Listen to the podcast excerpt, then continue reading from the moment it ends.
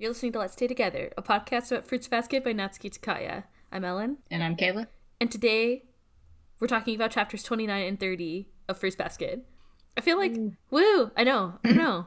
This doesn't really feel like a milestone, but it feels like a lot for some reason. It's like we're getting up there. It's like it's not a special milestone, but I just looking at it now, I'm like, oh, it feels like a lot. Yeah. Wow, we keep talking and people keep listening. I know, it's like it keeps happening. I was talking to someone recently about the podcast, and I was like, well, we have, like, I don't know, 30 episodes now or something. Like, I haven't even looked, but it's a lot. Like, there's 15, and then there's, like, maybe, like, 8 anime breaks. So there's a significant amount, like 25, let's say. This is episode 15, I guess. I think we can officially call it a backlog. There's a podcast. Mm-hmm. We have a body of work. Mm-hmm. It's kind of impressive. Anyway, on that note, this is an announcement. Next time, we're going to be reading, normally we read 2 chapters at a time, but next time, we're going to be reading chapters 31 to 34. So we're not covering just 2, we're going to cover 4.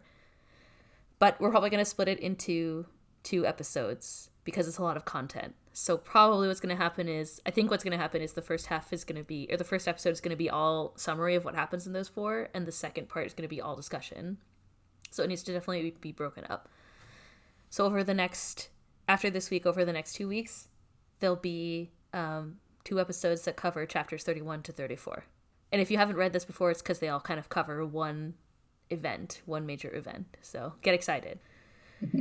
The arc that served as the finale for the original anime. So yeah, you're right. It's significant. It is significant. Yeah, you're right. That's a good point.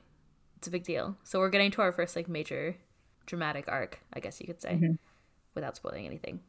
Yep. Anyway, today we're going to discuss chapters 29 and 30, which are like kind of lighthearted chapters. So we're going to do our summary, our discussion, and our spoilery discussion. Yeah, I don't know. I'm going to get right into it. So chapter 29 opens with Uo talking to Toru. Yo, Toru, check it out, Uo says. And she like grabs Toru's head and turns it over to what she's talking about. And it turns out that Hanajima is talking to 2 of the Yuki fan girls, the Prince Yuki fan club girls. The one called, her last name is Kinoshita. Maybe they become friends, Toru says. Uo is like, no way, which is true. Hana comes over and they ask her what's up, and Hana explains that apparently they want to have a special on Denpa for the next school newspaper, but they don't have any reference material, so they want to visit her house. There's nothing suspicious about that. Of course. What are they thinking with a feature like that, Uo wonders. Who knows, Hana says. However, I felt the unmistakable presence of sinister waves. But she did say that they could come over, and she says, of course, she can't back down from a challenger when the waves might break. And Uo is like, all right, a fight. That's what I like to see. And I think Toru's kind of like concerned in the background. Uo says that it's so suspicious that she's curious and that she'll drop by after work.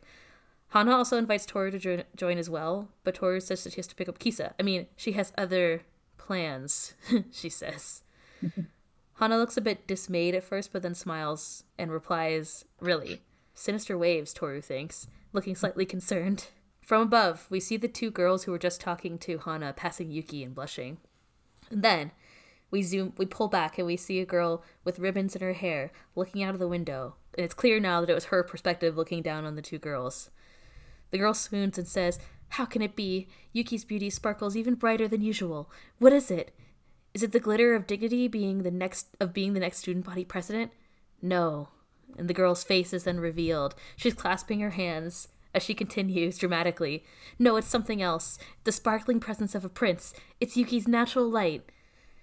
Motoko-senpai, one of the girls, barges in and then announces that Operation Invade the Wave Girls' House is a success. Well done, Makoto says, and asks if the wave girl suspected anything, and the 2 girls who come in say no. Perfect, she says. Let us move on to the next step.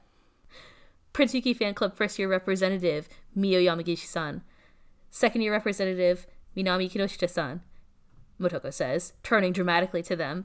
And I, third-year representative Motoko Minagawa. Together, we cannot fail in our mission, the extermination of Toru Honda, which seems really intense. Yeah. This whole Motoko is so dramatic and I love it. Mm-hmm.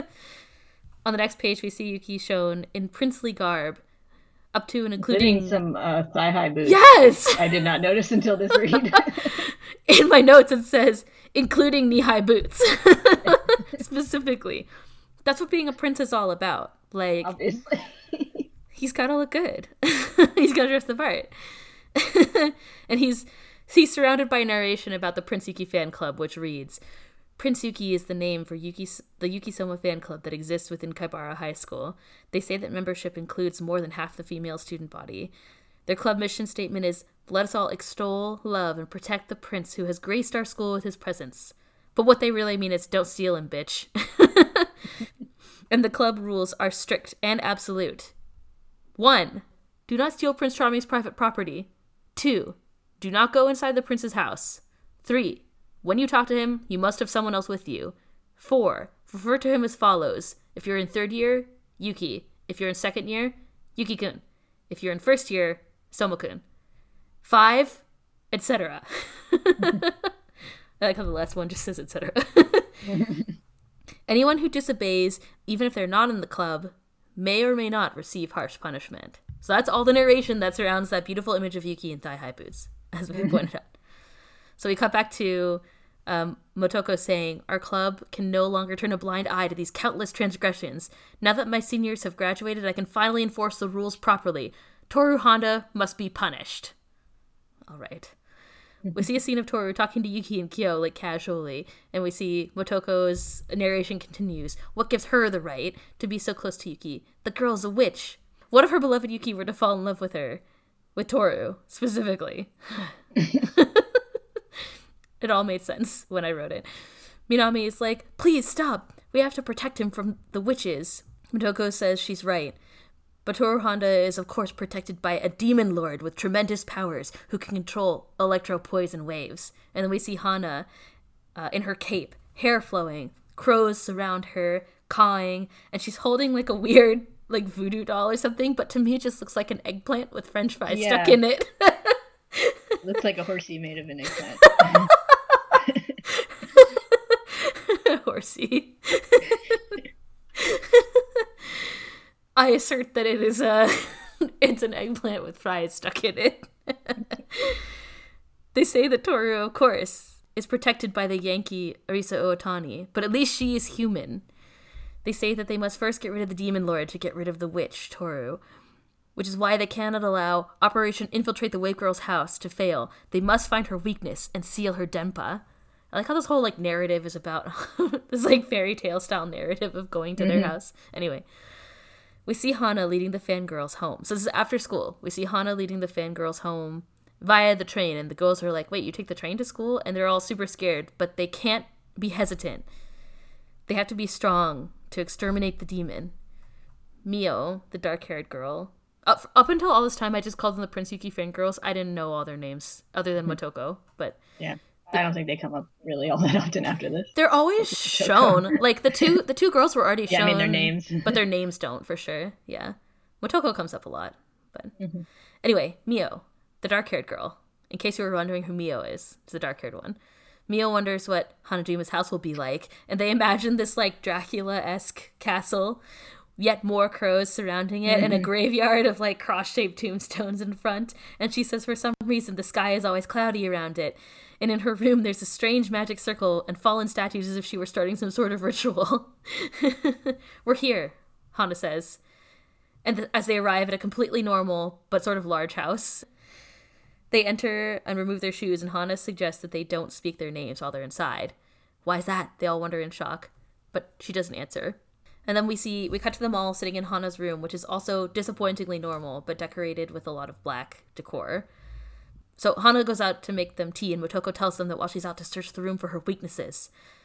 In their search, Motoko opens a closet, and she finds inside the closet a small, dark-haired boy, and then she shuts the closet right away as Hana comes back in. Which is a wonderful gag. It made me laugh. Hana comes in and apologizes for making them wait, and Motoko is like, what? And freaks out about the boy in the closet, and Hana is like, oh, it's Megumi. It's her brother, she explains, and she encourages Megumi to come out. Megumi emerges from the closet and says, you're not Toru-san and Arisa-san. Are you new friends of Saki? Hana calmly explains that no, while they are the same gender, they're complete strangers. And they're like, is she serious? So they all sit together and they eat dango. And the Prince Yuki fangirls comment on how much like Hanajima Megumi is. And Hana is like, he doesn't look like me. And they're like, he looks just like you. They ask Megumi if he can send waves too. And he's like, oh, I can't do anything like that. And they're like briefly relieved. And he's like, the only thing that I can do is curse people. And the girls all silently freak out. He explains in more detail, and they ask how he's able to do it. With their name, he says. Now that you mention it, I still haven't heard your names, he says. But Motoko has had enough, and she stands up and freaks out. And is like, well, we probably shouldn't stay too long. But the other kind of, she and the other Prince Yuki fangirls squabble and are like, remember what we came here to do. And Mio eventually blurts out, Hanajima-san, do you have any weaknesses? Instead of running away. I do, she says. And then we see a kind of like shocked ghost people panel that we haven't seen in a while, which is nice. You're all in the Prince Yuki fan club, Hanajima says. You must really hate Toru for getting so close to Yuki Soma recently. You must want to punish her, but I'm in the way of doing that. Are you scared? And since they've been found out, Motoko cuts to the point and suggests that Hana just tell Toru not to be so close with Yuki. Hana says that they're acting out of jealousy, and they're like, we're not jealous, we're rightfully angry. What about you? Hana asks. What do you know about Toru-kun? It saddens me that she's looked down upon merely for associating with something like Yuki. Something like, they say, and they freak out, and they're all like, how dare, essentially. I cut a lot of this dialogue. They're all like just bickering with each other. We love him, Motoko says, eventually. Do you understand how Toru Honda's actions are trampling our feelings? If you like him, Megumi suddenly pipes in. You can't say whatever pops into your head and assume you'll be forgiven. If you like him, how can you speak about him so disrespectfully? You should know that if you bombard someone with one-sided love, then you're nothing but a burden to them, and you will just end up hurting them in the end. If you don't respect other people's feelings, he will only hate you in the end. Minami-san, Mio-san, and Motoko-san. And at this point, all the girls fully freak out, and they bail out at full speed and like run out into the street. There's like a panel of a little kid walking, like reading something, and you see them like blurt out behind him. We see Hana and Megumi looking after them, and Megumi asks, did I go too far? And then he of course reveals that he learned their names while he was hiding in the closet, and they were like sassing each other to look around the room to find things that might be Hana's weakness. Hanajima says, I felt a little jealous, too. I felt like the Somas had taken Toru-kun from me. It left me feeling lonely, but you're right, I can't be selfish. I mustn't be like those three. And Megumi says you can learn from their bad example. Megumi's so charming for for someone who's young and so knowledgeable. Anyway, Toru and Uo arrive to check on things, and Uo says that she ran into Toru in the station. Toru looks especially concerned, and she asks where the other girls are. I think she was worried about you, Uo says. And then we see in the narration, which I think is like Hana's thoughts, when you treasure someone, it can be a little painful to see them find happiness with someone else. And sometimes you may get lonely. But, and then we see a wonderful, like, smiling panel of Hana. It can also make you happy. All the same, my weakness will always be Toru-kun. Aw, it's so charming. It's cute. They are really good friends. Anyway, we'll get to it.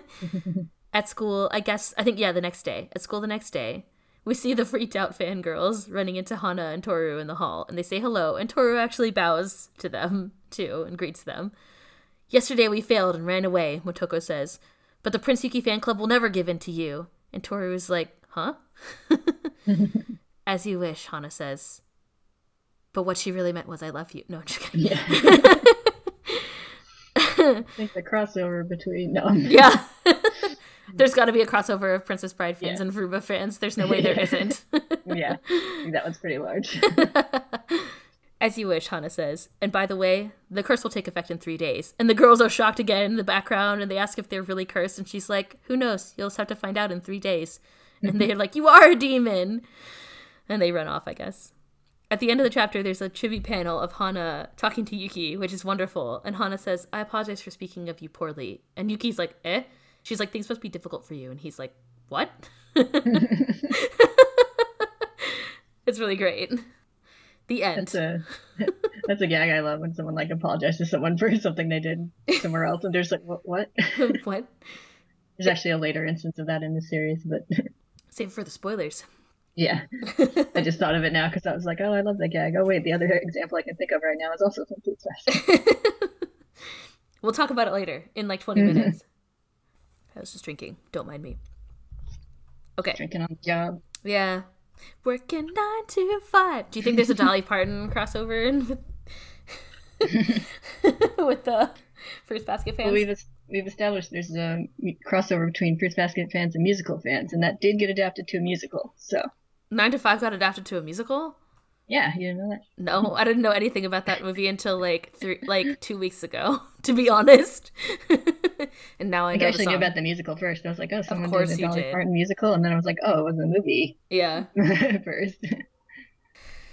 Anyway, okay. Now let's switch gears completely to chapter 30. So another lighthearted chapter, but also completely different. I feel like these two, they get paired together. We paired them together not because they're like conceptually similar, but because it makes sense to like have talk about them, I don't know, before we get to chapter 31. So chapter 30 opens with Maiko Daisensei-sama, the raddest teacher in all the land, announcing that all the kids should have gotten their midterm grades by now, and if they have any red marks, they'll have to do makeup tests on Sunday. And then we see a variety of reactions from the students, ranging from like shocked to crying to like one saying bleh.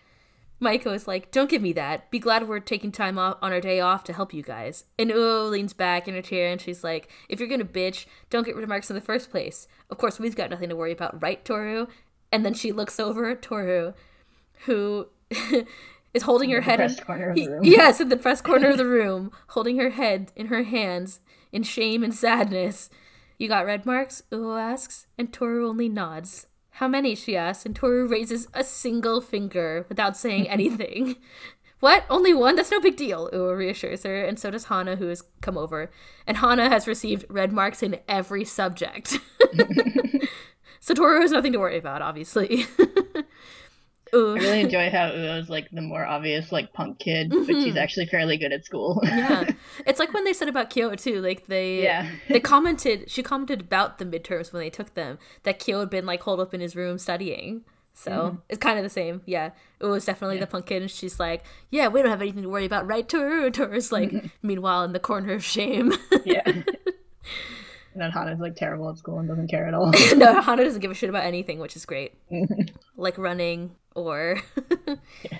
So, Uo is like, get the prince to help you study. And Toru is like, I did. And on cue, Yuki comes over, of course, looking concerned, but not mad or anything. And he's like, don't tell me you have to take a makeup test. And then we see the kind of like lightningy shading effect that was used in the or it's really similar to the one where Hana was like cursing the girls during the endurance run, that's overlaid over Toru, who's like freaking out and shocked, and she jumps up from her chair so much so that she knocks her chair over and then slumps against the floor and says, I'm so sorry, and everyone is concerned, especially Yuki. I'm so pathetic, she thinks. I returned Yuki's help with failure. I can't face him. For some reason, I'm having a really bad headache. And then Uo, Hana, and Yuki all come over and comfort her. You shouldn't worry so much about it, Yuki says. Everyone has their off days. And the questions on the makeup exams are way easier, Uo says, and Hana concurs. But of course she would know, Uo says. So the chair is knocked over in the background. Yeah, you can see it. There's like a little kid there's another kid in the foreground who has a little like question mark shocked face as they're all kind of like gathering around her. But of course we see Toru, who is still very sad and upset and teary-eyed at the kind of like end of that exchange. Later we cut to Toru and Kyo walking home from school, and Kyo gracefully starts the conversation by saying, so, you have to take a makeup test. And Toru backs away again in shock and slumps against the wall. And Kyo's like... Yeah. It's like the exact same drawing, basically. Yeah, it's wonderful. Except there's like leaves in the background. Like the background's a little different. Mm-hmm. What's wrong with you? Do you want me to just leave you there? Kyo says. They continue to walk on, and Toru thinks somehow I've become extremely depressed. I'm so pathetic. I wonder if I'll be able to keep the promise I made to my mom that I would graduate from high school. And she also thinks, I'm having a hard time walking and I can't see straight. How could I allow this to happen? Why can't I get it together? And as she thinks that, she falls into Kyo with a flump. But fortunately, he doesn't transform, which is good. Only her head is in contact. Yeah, I think it's in contact with his backpack. There's enough fabric between them that they're not hugging, I guess. So yeah. I think it's torso to torso contact.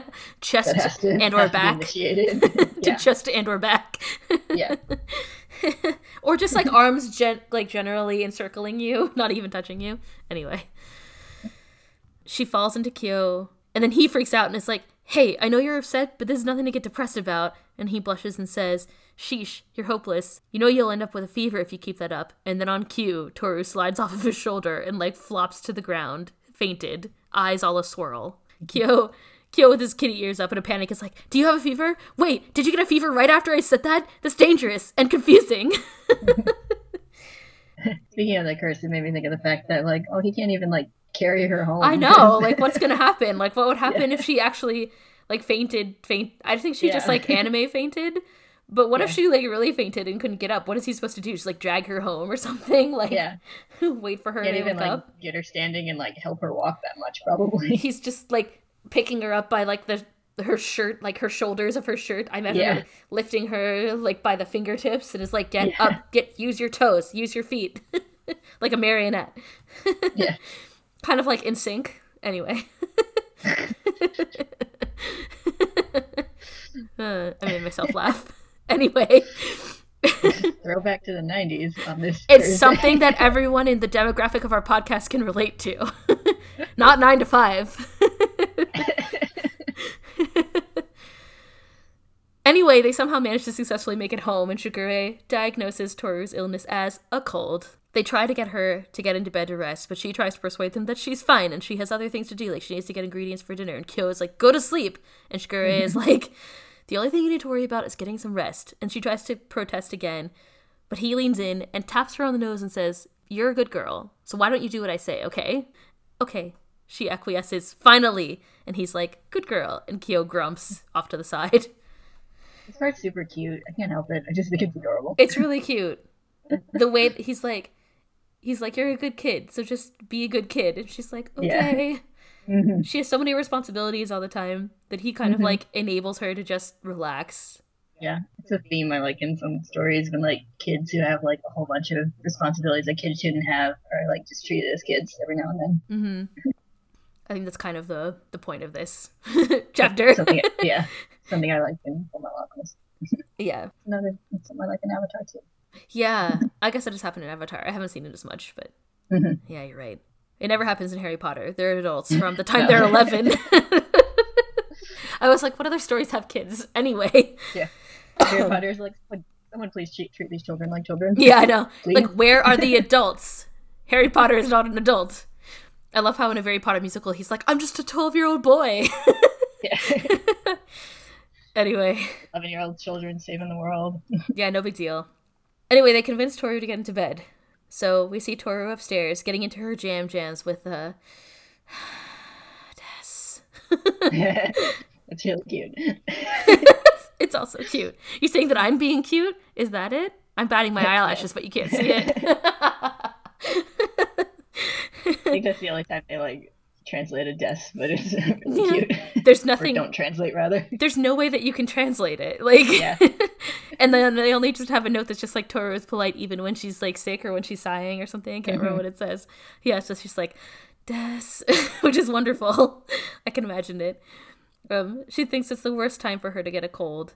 And on the next page, we see screaming on the phone. Shigure is holding the phone away. So this is kind of hard cut to Shigure downstairs. It turns out it's Momiji on the phone shouting and asking if Toru is okay and if she's getting enough rest. And Shigure tells him that he got Toru to take the day off work. And Momiji is "Got it! Leave it to me!" and hangs up with a click. And Shigure's surprised, looking at the phone at the end of their conversation. Yeah, leave what? Yeah, exactly. On the next page, we see Momiji slipping into an overly large work shirt that is somehow labeled with his name. Why does he have a work shirt? Anyway, whatever. It's fine. I'm not surprised. And also pulling it, you can see his long sleeves sticking out of the end too, which is really cute. He announces that he'll be taking Toru's place for the day, and he's "I'll try my best to clean Toru's share" in his bubbly way. And the ladies are all "Who is this kid? Oh well, whatever. He's cute." So we cut back to Shigure's house. Shigure has wandered into the kitchen to find Kyo cooking? ? And he asks if the food is for Toru-kun, and Kyo is "You can't expect a sick person to cook for herself." And then Shigure hovers for a bit. And Kyo is like, what? You got a problem? And Shigure is like, I didn't say anything, but what are we going to eat? Takeout, what else? He says, and he kicks the door down and stomps off. And Shigure chuckles and says, oh, he's quite the gentleman, isn't he? Oh, I think he sasses him for damaging the door first. Anyway, yes, yeah. Listen, I was really excited that I could up our damage to Shigure's house counter. It's been so long. Yeah, that's like my first note. I was like, ah. Exactly. So we see Kyo walking upstairs after that hilarious exchange. And he looks down the hall to the balcony, and he imagines Toru cheerfully hanging up laundry out there, sadly, and then continues to bring the food to her room. So in her room, he delivers the soup, and Toru freaks out because he made her soup, and she says it's amazing, and that she's so happy, and he kind of, like, sits, like, slumped on the floor, and he's like, whatever, just eat it already. And so she tries it, and she says it's delicious, and he blushes. And then he stands up quickly and tells her to just leave the dishes outside in the hall when she's done. Toru says, I'm sorry for everything. And Kyo looks back at her, and he says, if you're really sorry, then get over that cold. Okay, she says, but tears are welling in her eyes. And so Kyo slumps down again, and he says, there you go again. You're crying. I'm sorry, she says. What? Just say it. I'll listen to your problems, he says. Toru starts. And then she starts crying, perhaps bawling. There's like so many tears as she says, I want to keep the promise that I made with my mom, but I'm so pathetic. I got a red mark. I failed Yuki-kun too. And now I caught a cold. I want to be level-headed. Someone who people can depend on. And Kyo looks over at her seriously. Are you done? He says. I'm done, she says.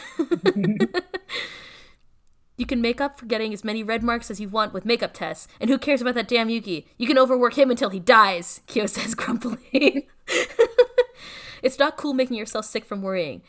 Just get over it so you can wander around the house with that idiot expression like you always do. If you don't, I'll... And then he imagines her carrying something to him. Like, it looks like a tray of, like, onigiri while he's brushing his teeth or something. I'll go crazy, he says. She looks up at him, eyebrows raised. She's no longer crying. So, if it'll make you wander around again, I can at least make you food. So don't worry about all that crap. And Toru blushes and thinks, this means he's trying to cheer me up.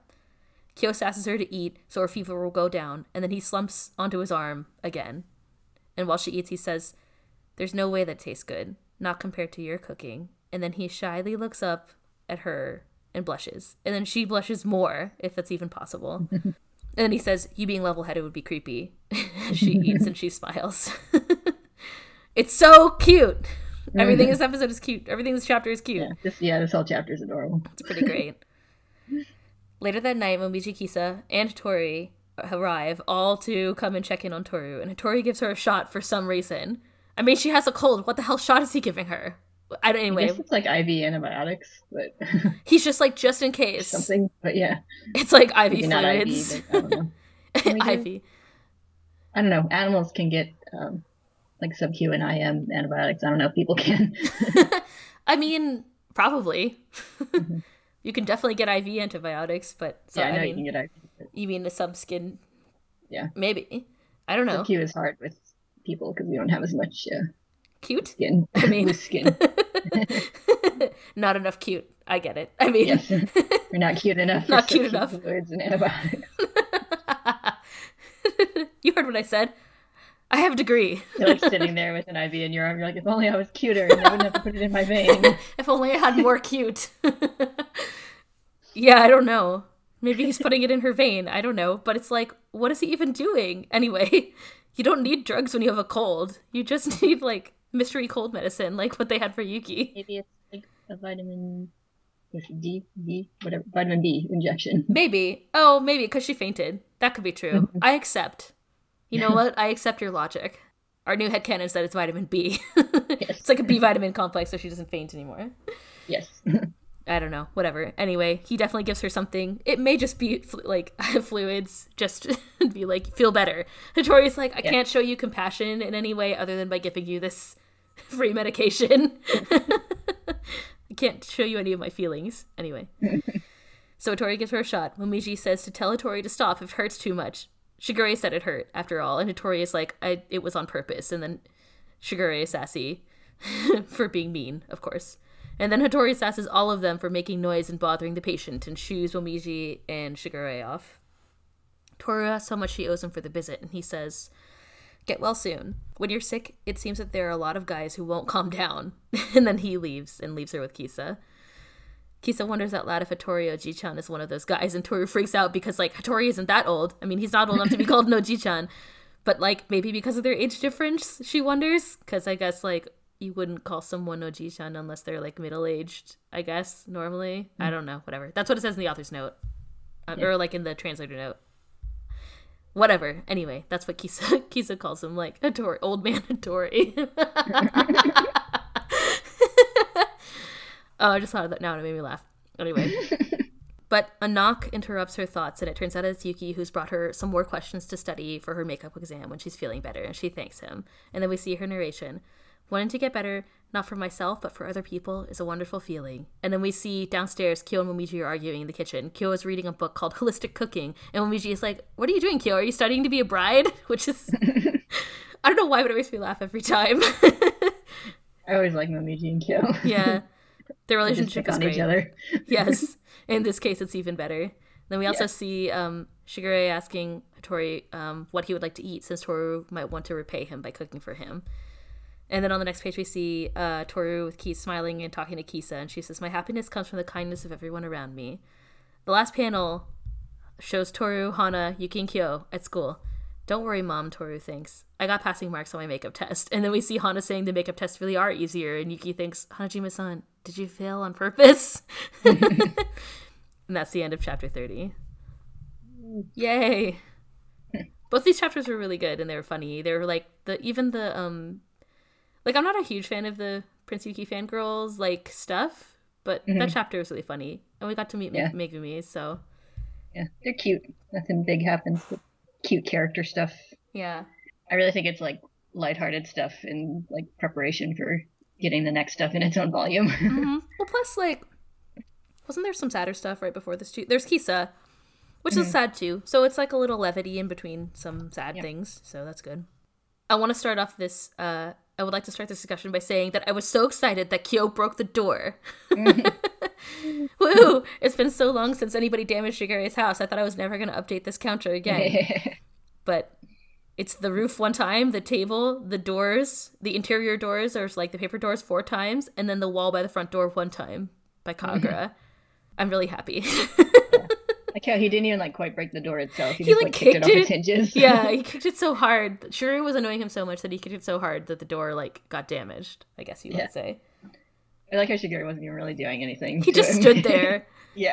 But Kyo knew that he was being like, he was doing it to be insinuate something or be annoying, which is great. Also, he's drawn with that little expression. Like, I didn't describe it because I can't really, but it's definitely like this like insinuating, knowing expression of glee. So he had that expression for sure. So it's just Kyo demonstrating that he's the only other one besides Toru who can take care of himself in this house.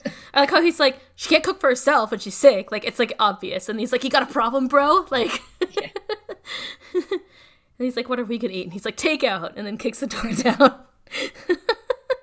So wonderful. Can we talk about Hana? We should just, let's go from the top. Let's take it from the top. Okay. Hanajima's brother is also really charming, Megumi. Yeah, he's really funny, but it's also cute because they obviously are pretty close to him. But they don't look anything alike. I mean. Yeah, not at all. Not at all. Yeah, they're obviously close. And I think they seem to have a really good relationship in the sense that it seems like they kind of like, they understand each other, but they also like, even in this really small exchange, they're kind of encouraging. Megumi was encouraging Hana to, like, be a better person or something. Like, to kind of, you know, not be, like, jerks like the Prince Yuki fan club, which was cute. He seems very wise for someone who's so clearly supposed to be so young. Yeah. And, like, Toru and Uo obviously, like, know him pretty well. So it's, like, obvious that day. He's like, "You're not them." Which is also kind of funny when he opens the door. I like how he's just chilling in her closet, too, like a weirdo. Yeah, I think there's a note that says, like, it's his room on the other side of the door. That might be true. Let me check. But either way, he's just, like, right there. Yeah, so. He's hovering by the door regardless. Yeah. But I guess if he was just there and he heard it, then it's, like, a little bit different. But maybe it isn't a closet. It definitely looks like that, though. Either way, he's just right on the other side of the door, so. Oh, yeah, there's a little drawing of him right beside the door. Hold on, wait. I'm getting there. Yeah, it says on the other side of the sliding doors is Megumi's room. Yeah, you're right. So it's not as creepy, but it's a little bit. Yeah. It's a little bit. Yeah, you're still right there. I just like that it's funny that Motoko, first of all, Motoko just slid open the door and he was there, and then she just shuts it right away. Yeah. It's pretty great. And then the other thing is, like, they kind of stick together. Like, Hana was like, you guys are all acting out of jealousy. And then Megumi was like, yeah, it sounds like jealousy to me. Like, mm-hmm. partway through their conversation, which is good. Yeah. The Prince Yuki fangirls are also interesting. Mm-hmm. Like I said, I'm not a, I guess, like, not a huge fan of them, but, like, I just find it sort of, like, to me, it feels kind of like filler content. But then, yeah, it's mostly just like comedy stuff when they show up. But mm-hmm. yeah, I think this is the first time they get like formally introduced as the Prince Yuki fan club. Yeah, I feel like I called them that before, and then when I was reading it this time, when I was reading these chapters, I was like, oh shit, I wonder if they even mentioned this before. Because yeah, I don't think that's like really a spoiler. No, there's obviously a Yuki fan club, mm-hmm. and people call him the Prince, so I don't think it's really a spoiler to call him the Prince Yuki fan club. Yeah, the two girls come before, and they were the ones who dragged Toru off during the endurance run. Mm-hmm. I think this is Motoko's first appearance, but everyone else, the other two, have shown up. Yeah. Back before. Yeah, this is Motoko's first appearance in the manga. If you've been watching the anime, she was already there. Mm-hmm. She was the one who was telling people not to take photos of Yuki during the thing, mm-hmm. Culture Fest. That's something I like in the anime too. Was just like seeding her appearance a little earlier. Mm-hmm. Yeah, Motoko's presence there is nice, because it's nice that she'll come back, and she's pretty recognizable, too. Yeah. Yeah, with her double bows. Mm-hmm. Also, didn't really consciously notice, but I guess some members of the Yuki fan club are in the school paper, too. I think it was a ruse. Well, it makes it, I mean, it wouldn't work as a ruse if you didn't think they were in the club. That's true. I mean, what does Hana care about the school paper? Mm-hmm. If someone came up to me in high school and was like, I'm writing an article for the school paper, I'd be like, what the fuck? Like, I wouldn't question if they were in the school paper. Yeah. Well, I feel like the school paper is more of a big deal in Japanese schools. It shows up a lot, and like, since like clubs in general are more of a big deal. That is true, yeah. Maybe they are. Like everyone knows who's in everyone's club. That's probably true. Yeah, maybe they are. It's possible. It's entirely possible that it wasn't a ruse, that it was only a ruse that they wanted to write it. Yeah. Or maybe next episode, someday we'll see like her reading the paper, and it'll be like all about Denpa or whatever. Yeah, that'd be funny. That would be funny. I wouldn't be surprised if it does like, come up. Since we know. Yeah. I just won't write it. Except all they learned was that her brother can curse people. They didn't learn anything about her Denpa. Yeah. Yeah, so we learned that, I guess we did technically learn that Hana and Megumi don't have the same powers. They both have like supernatural powers, but not the same ones. Yeah. I also think it's unclear if Megumi actually has powers, if he's just fucking with the fan club girls. It's entirely possible. Yeah. He could have just been like, oh yeah, I just need to know your names. But then Hana would have to be in on it too, because she was like, don't say your name in the house, which is interesting. Which is also probably just meant to be spooky. But yeah, I could see her just saying that as like a creepy thing anyway. Probably. She was suspicious of them the whole time, so. Mm-hmm. I can't decide if I like the idea of him actually having powers or just fucking with the Yuki fan club better, so. They're both great. There's a good interpretation to both of them. Why not both? He does do both things, too. He could do both. He could be fucking with the man-up powers. We don't know at this point. Yeah, she has, like, some other random powers, like. He's like, oh, I can actually teleport. It's like not cursing. He's like, when people hug me, I turn into a bear or whatever. You're like, that's ridiculous. And Yuki's, like, sweating. Yeah. I don't know if we learned anything else about the fangirl. Oh, well, I think we learned, it said that there's like half of the female population of the schools in the fan club. Yeah. So it's a big fan club. I like the rules that you have to follow even if you're not in the club. Oh my god. Yes. I like that the fifth rule is etc. Yeah. I can't decide if that's like supposed to be like you should just know, or if it implies that they have a really long list of rules. Maybe both. Yeah.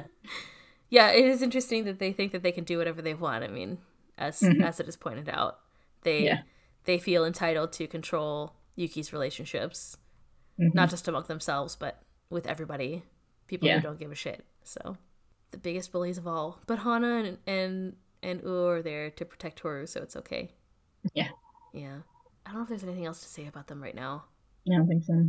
But they do have an overall gripe with Toru. But their objective was to get through Hana first, and they did not succeed, as it turns out.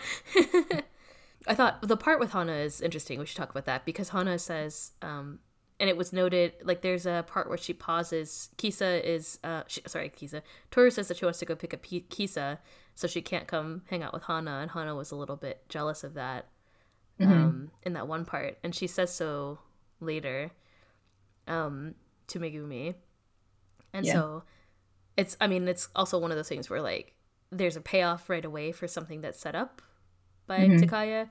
But in this case, it was nice. We got to see a little picture of how Toru's relationship is changing, kind of her relationship with her friends, too. Her relationship with the Somas is changing things with her friends. I feel like this was also foreshadowed a little bit during New Year's, where Toru wanted one of them to spend time with their families, but both, like, I think Arisa, or Uo and Hana were a little bit, not, like, hurt, but they were kind of, like, apprehensive about her spending time with them, so. Yeah, so it's all kind of building off of, I think it's all been building up for a little bit, and we can see, like, how Hana was being impacted by it at this point. Yeah. But we learned a lesson, and the lesson is to be happy for people who are your friends, even if maybe you feel envious of them or whatever, or jealous of them. Yeah. Takaya taught us to be better people. Actually, I think Megumi taught us to be better people. Yeah. That was cool. Listen to the child who can curse people. Definitely always listen to the child that can curse people. That's what I learned from this chapter. Don't say your name ever. Yeah. Also, check every door when you go into a new friend's house. These are the things that I learned. Or don't. There might be something creepy behind it. That's true. Just leave the door shut. You're better off not knowing. Yeah. I also like how Hana was fucking them with them after and was like, they're like, what? Do we actually get cursed? And she was like, I don't know. You'll find out in 3 days. Yeah. It's pretty good. I like Megumi. He's cool. Yeah. Can't remember how much more he's involved in the series, but I hope he comes back. Yeah. I know he shows up a couple of times. I don't think he gets too much spotlight, but... Well, I can still hope, even though I've already read this series before. Yeah. There's at least one other where he gets a decent amount of... Yeah, there's a good spotlight of him later, for sure, that I can think of, but... Yeah.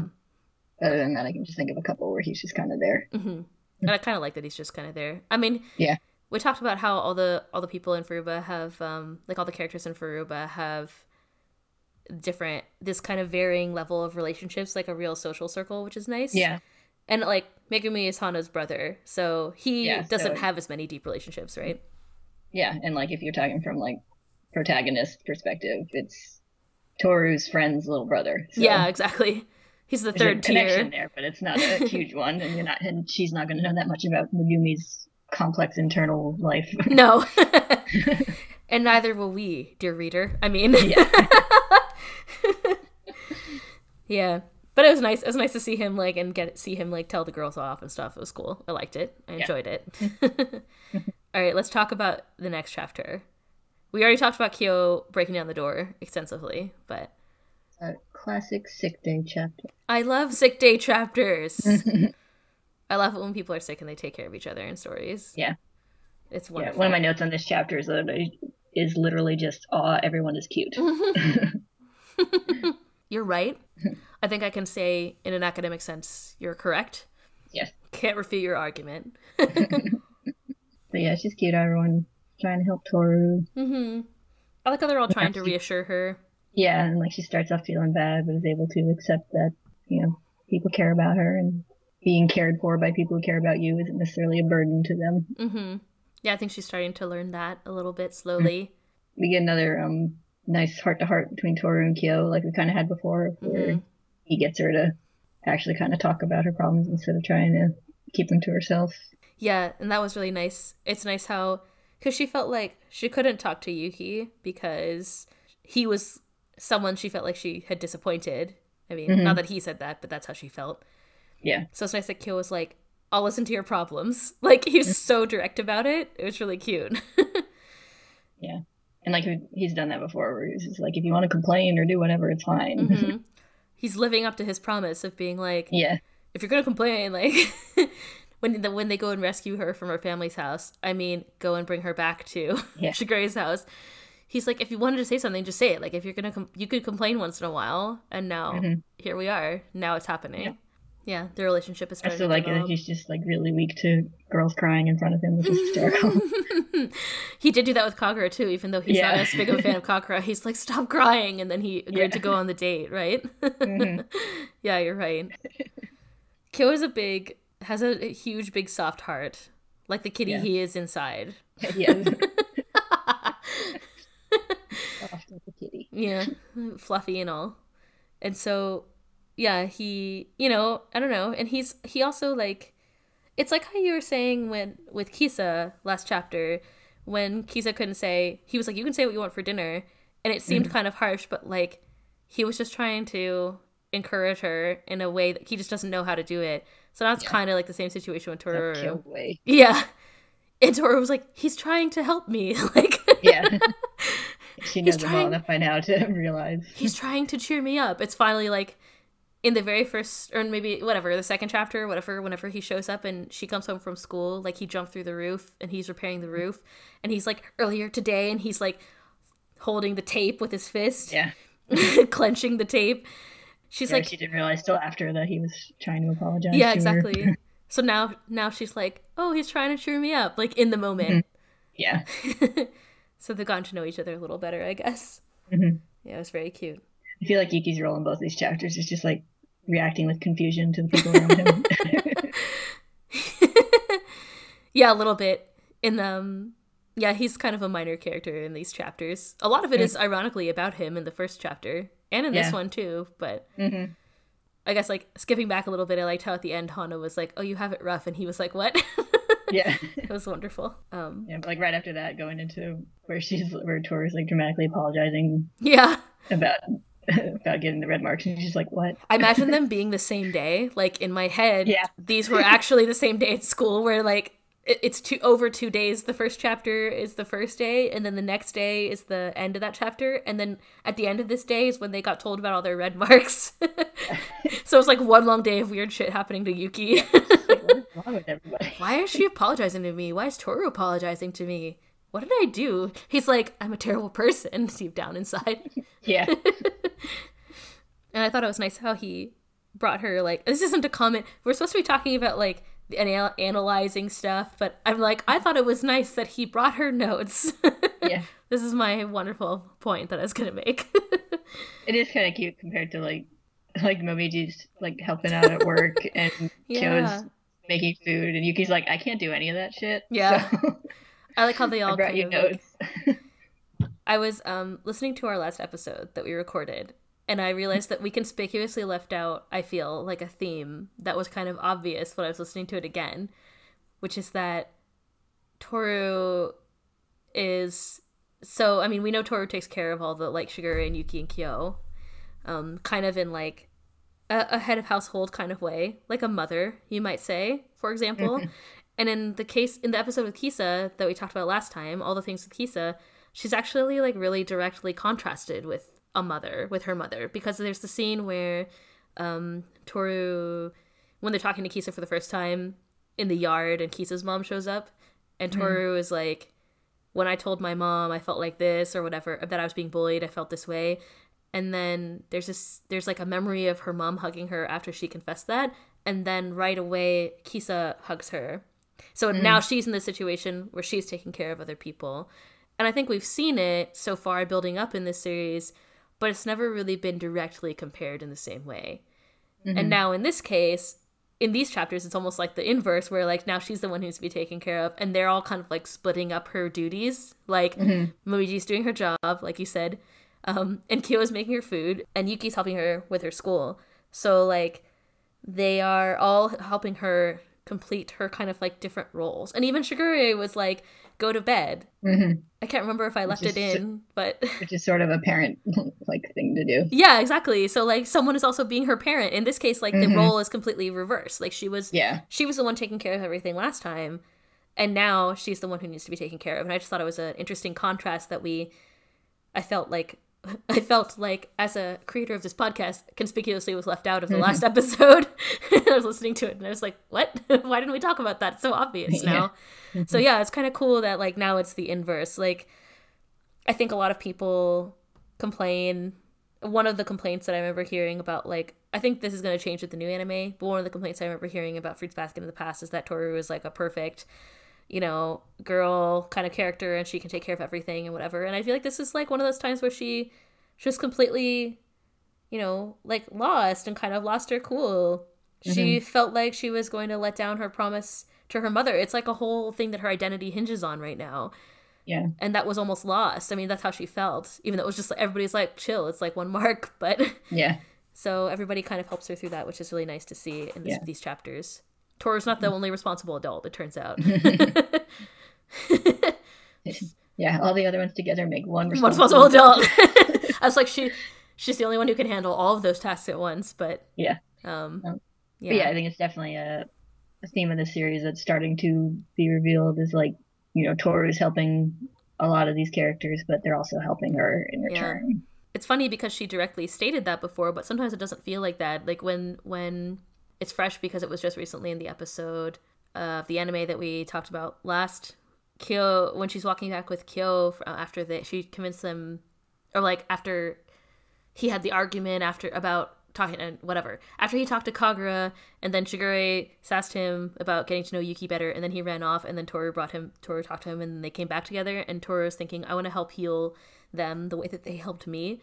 And it seems like I remember reading that and thinking, like, I don't, like, as someone who's read this series, I feel like that's definitely a theme and it happens, but also I felt like it's kind of happened, but like not as much as her helping everybody else. So yeah, this is nice to also see this kind of theme be touched on again. Yeah, I also do feel like from Toru's perspective, like they've helped her by, you know, giving her a place to live. Yes. So I think she's like, oh, I'm trying to, you know, pay back things they've done for me. So. Yeah. I mean, for sure, I think she sees it that way. I just don't see it that way. Yeah. I mean, I think she's like more than paid them back for that, but I don't think she would ever see it that way. No, I don't think so. But it means a lot to her. They mean a lot to her. Yeah. And I think this also, like she says in the end in her narration, like, I'm not just getting better for myself, like I'm getting better for other people, and it feels wonderful. Like my happiness comes from everybody around me. So, and I think that it's interesting. This is another point where she's also worried about her mom still. Like we talked about her being sort of positioned as a mother type in the last two chapters, and now she's back to talking to her mother again. She's reassuring her mother. She's like, Mom, like don't worry, I passed the test. We haven't seen this in a couple of chapters. But I've talked about it before as being like kind of a major part of her character. Like she's still, we can see, here's just another little reminder that she's still working through all of her feelings about her mother. So she gets to be a kid in these chapters once again. I'm trying to think if there's anything else that's not spoilery. I don't know. That's all I had. Yeah. Mostly everyone is cute. Everyone's cute. It felt like a lot, but like not, somehow it's not too much. Momiji was there. Everybody was there to help. Kisa came to visit her. Hatori came to visit her. I really like the little panel where like Kisa's like leaning on the bed and Momiji's like over her. And they're both like hovering. Yeah. They're like, oh my god. Really cute. Yeah. Mom's gonna die. Yeah. Yeah. They're very worried about her. It's very sweet. Yeah. Even Shigure was cute. Yep. Even Shigure didn't even make his scary face this time. Yeah. Not at all. Not once did he threaten to use her for something. Or threaten Nikito. Should I make a counter for that? I feel like it's like chapters without Shigure making a scary face. Yeah, like, guys, I love Shigure. I'm sorry. Yeah. It's fine. Okay. Their favorite terrible person. Yeah. I can like him for being great and terrible. It's fine. Yeah. Okay. In that case, I think we'll start talking about spoilers. So I just want to, first of all, thank everybody for listening again. Always, like, we've gotten a couple of notes this week. It's been really awesome. Thank you always for sending notes to us on Tumblr and Twitter. And you can email us and visit our site and all this junk. You know where to find us. You have Google. Yes. So also just want to remind everyone, next time we're going to talk about chapters 31 to 34. So make sure you read all four and get mentally prepared for that shit. And then that discussion and that summary will be split into two episodes. So over the next 2 weeks, we'll be talking about those four chapters. So get ready. It's happening. Yeah. I'm excited. Extra long summer homework. Yeah. Everybody's book reports better be in our Tumblr ask box by the end of like 3 weeks from now. Be granting no extension. Nope. Okay. Thank you all for listening. We'll see you next time. Bye-bye. Bye.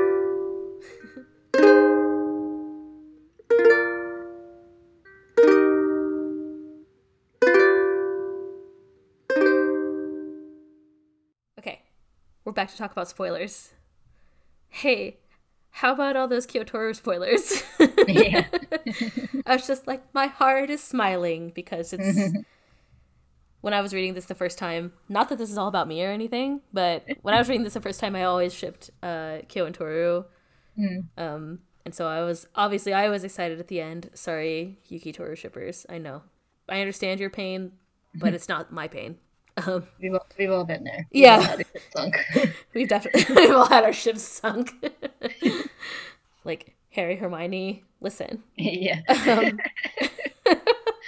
The biggest, don't at us, the biggest ship sinking of all time. Anyway, it's fine. But I felt like there was some Yuki Toru ship teasing too when he's like helping her with her homework and stuff. So, and like he's really concerned about her and like checks in on her. It was very sweet too. I do feel like the ship teasing was fairly even-handed in the early chapters. So I didn't understand why it was a, would you call it a ship war? Were people mean about it? I don't remember. Probably because it was 90s, probably 2000s anime fandom, but probably. I bet it was. I mean, it was probably in the you know, in the ways that it could be, like on IRC or whatever. Yeah. Everybody was like, we had LiveJournal then. That's true. It would be like LiveJournal, like I hate Yuki Toru XXO 1000.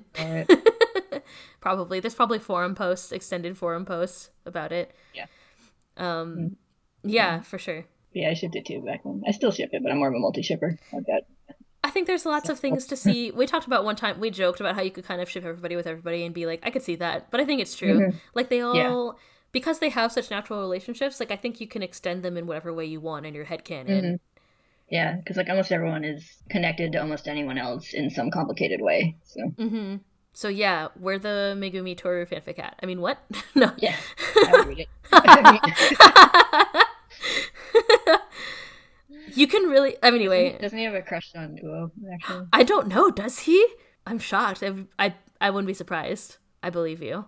100%. I think I remember some little, like, passing comment about that in a later chapter. But... He finds out that she ends up with Kureno, and he's like, fuck. He's silently cursing Kureno. Yeah. Well, I could curse. I can't actually remember if he can do curses or not. I think he can. I think it's revealed in that chapter, the backstory chapter about Hana and Megumi, like when they're little kids. I think that he can. Yeah. I can't remember. I kind of skimmed that one, and I remember there was something about like because he didn't talk much when he was littler, and the parents were like, "Are they communicating telepathically?" And I'm like, I don't think that's it. But, no, he was just a goth. Said anything or not, but I love how they're like Hana's room is so black, and it's like a black bedspread. It's like yeah. So Hana's it's like my room in high school. I was gonna say like Hana's my goth spirit animal. Mm-hmm. That exists in my heart. The reason why I keep my like black Inuyasha t-shirt that I've had since high school. Yeah. I do think that there are details revealed about his ability to curse people, and I think that it is actually true. And then you know we'll learn about Hana, what Hana did to her classmate and stuff. I forget exactly. Yeah. Again, yeah, these are like foreshadows some of like their relationship there because obviously in that chapter we see that Megumi's pretty protective of Hana. Mm-hmm. So you can see that they're close in this chapter, and you get a little bit more elaboration on that in that backstory chapter, which is in this chapter. It's a good chapter. I just don't really remember like a lot of things in the middle of this story. I'm still kind of fuzzy on the details. Like I knew the French Yuki fan club existed, and they went to Hana's house, but like I don't remember half the stuff that happened in this chapter. So yeah, like I said, I can't remember if I mentioned it in one of our episodes, but like when I started reading this volume, I was like, wow, I don't remember most of this volume. I remember Kisa. I remember the part with Kisa very clearly. Yeah, I remember Kisa was introduced, but I don't remember like most of the other stuff. Like when I read it, I was like, oh yeah, this. But there's also. If you'd asked me before I cracked open that volume, I wouldn't have been able to tell you, oh yeah, there's a chapter about this, a chapter about that. There's also the part where Kyo makes Toru soup. I remembered that part from the anime really clearly because he makes it with leeks. Like, doesn't he steal leeks? And then Yuki's all pissed off that someone stole stuff from his garden. Which is I remember that, but I remember him making it with like a mask on, so he didn't have to like sell it or anything. So that's all like added. Like that wasn't in this chapter of the manga, and I was like, oh, he didn't use leeks. I was like actually a little disappointed. Yeah, but it's fine. He still cooked for her, and Shigure still sashed him, which was wonderful. Yeah. Yeah, I mean, I think there's just some, like, I guess other spoilery things are like, of course, you know, we saw Toru's relationship with her mom again and being worried about graduating from high school. Like, it's clearly her primary concern still, so. Yeah, I think when you're talking about how she hadn't, like, talked directly to her mom in a while and then doing it in this chapter, Mm-hmm. I think that might kind of foreshadow her like fear about forgetting her mom and her promise to her and stuff from later on. Yeah, I think you're right. Like she, part of it is maybe like, oh, I've been having so much fun with the Somas that I forgot about my schoolwork and I forgot about my promise. Yeah. So trying to like focus more on that. Yeah, probably. Because I think the last time that I can recall offhand that she like talked directly to her mom, like in her inner monologue or whatever, was at the hot spring, right? Mm. I'd have to look back, but that's the time that strikes me in my memory as us reading this. Yeah, I can't remember, but I just feel like it's been a little while. Yeah. I was just kind of, I felt like it had been a while when I read the line when I was writing my notes. I was like, oh, she hasn't said that in a while. Mm-hmm. It was a little shocking, so it's cool. It's interesting. It's interesting to see her growing and changing. We should have mentioned the Hatori ship teas also. We're talking about ship teas. Just get well soon. Hatori. Maybe Hatori is one of those guys who won't calm down. He's like, I gotta find something to give her quickly. Find the B vitamins. Yeah. What do I got in my bag? He's like digging around. I have a headcanon that Hatori has like a doctor bag, even though I don't think that that's true. Like a really old school looking. Yeah. He's the equivalent of the town doctor, like archetype. So he's like digs around his bag and he's like, can I give her this? Can I give her that? How about these B vitamins? Let's go. Yeah, we ship everything on this podcast. We do ship everything on this podcast. Is there any other spoiler stuff that you wanted to say? We get more on Motoko later on, but not really anything big or anything that's super foreshadowed here. No, I mean, she just like says that she has like a lot of feels and that they get resolved later. A resolution on her Yuki feelings later, which is nice. It is good because it's the kind of thing I like about Fruits Basket, because it's the kind of character that wouldn't really get like a nice positive ending. Yeah. In like certain other series, they'd just be like a comedy bully. Yeah. Yeah, like even the comedy bullies get a good end. So she actually gets some, character growth and she does. Resolution, which is nice. Yeah, it is nice. Everybody's nice. Everything is nice. Yeah. Everything was cute. Mm-hmm. Yeah. And then, that's the theme of these chapters. Everyone is cute. Everyone's cute. It's more like you're seeing them, like, grow up.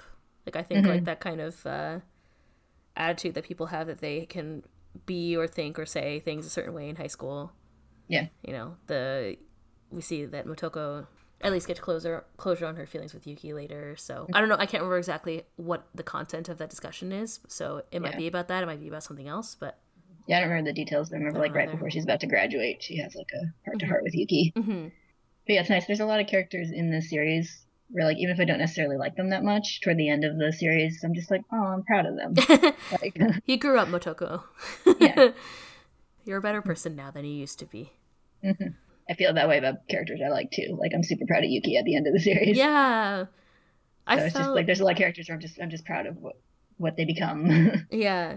When I first read this series, for the first while, I think by this point I probably had a good opinion of him, but I remember not liking him very much in general, kind of in the early part.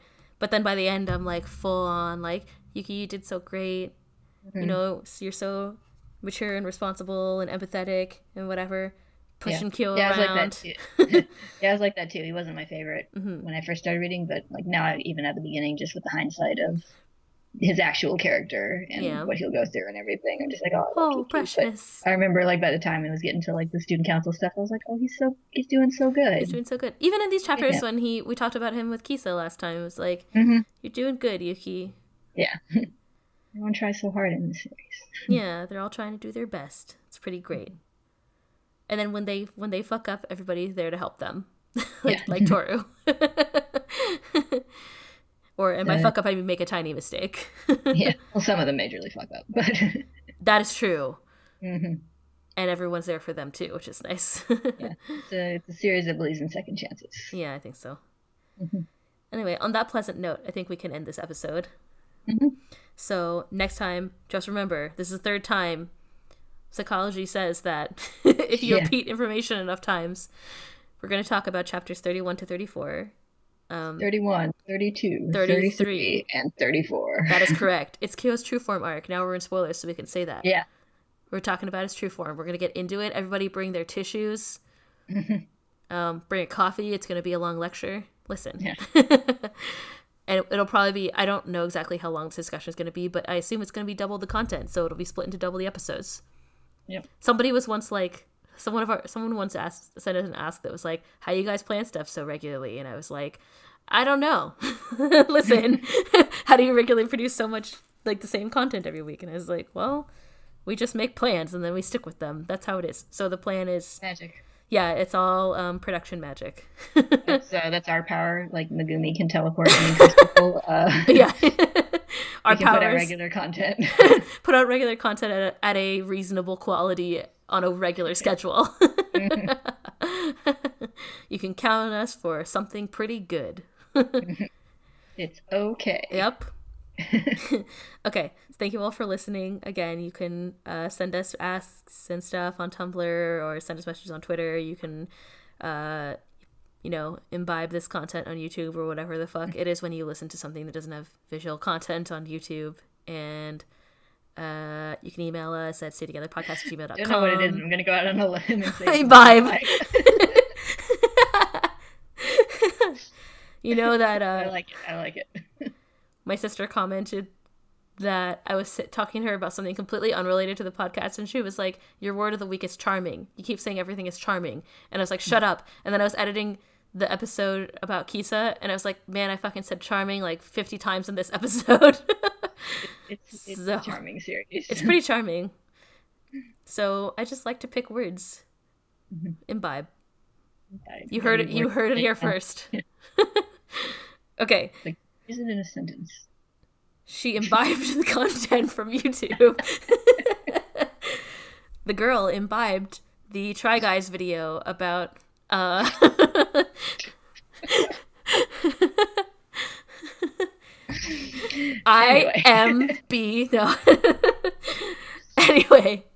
All right, thank you all for listening. We'll see you next time for sadness. But also heartfelt upliftingness. Catharsis. Yes. We'll see you for catharsis. Here's another big word. Yes. It's an SAT word right there. The girl felt catharsis she watched the Try Guys video. She imbibed the Try Guys video. Okay, whatever. Listen, good night. This is like someone trying to make the writing sound better, so they just open up the forest. All right. Thank you for listening. We'll see you next time. Bye. Bye. Thank you for listening. You can imbibe this next week. Thank you for imbibing this podcast. We'll see you next time. Goodbye. Like, shut up.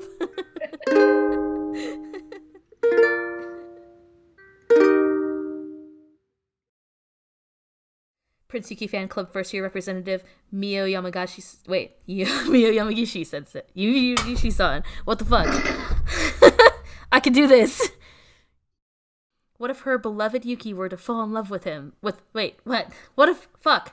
I can talk today. I hope you don't end this at all.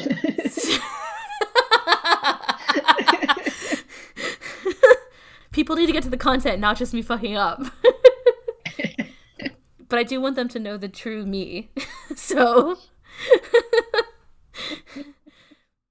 I felt like there was some Yuki Toru ship teasing too when he's like helping her with her homework and stuff. So, and like just, oops, sorry, I hit the spring on my microphone.